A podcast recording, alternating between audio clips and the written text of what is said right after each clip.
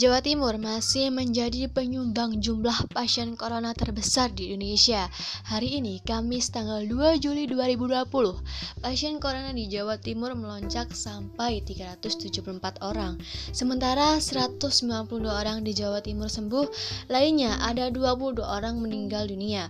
Sementara itu, Jakarta di peringkat kedua, sumbang pasien corona terbanyak jumlahnya 190 orang per hari ini. Jumlah pasien positif corona di Indonesia kembali melonjak menjadi 59.394 orang per tanggal 2 Juli 2020. Jumlahnya bertambah 1.624 orang selama 24 jam.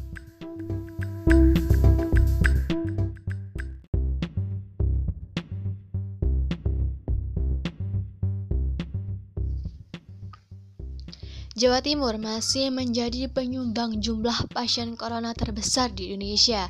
Hari ini, Kamis tanggal 2 Juli 2020, pasien corona di Jawa Timur melonjak sampai 374 orang.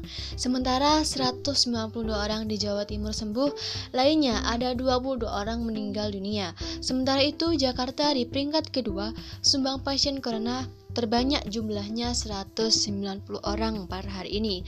Jumlah pasien positif corona di Indonesia kembali melonjak menjadi 59.394 orang per tanggal 2 Juli 2020.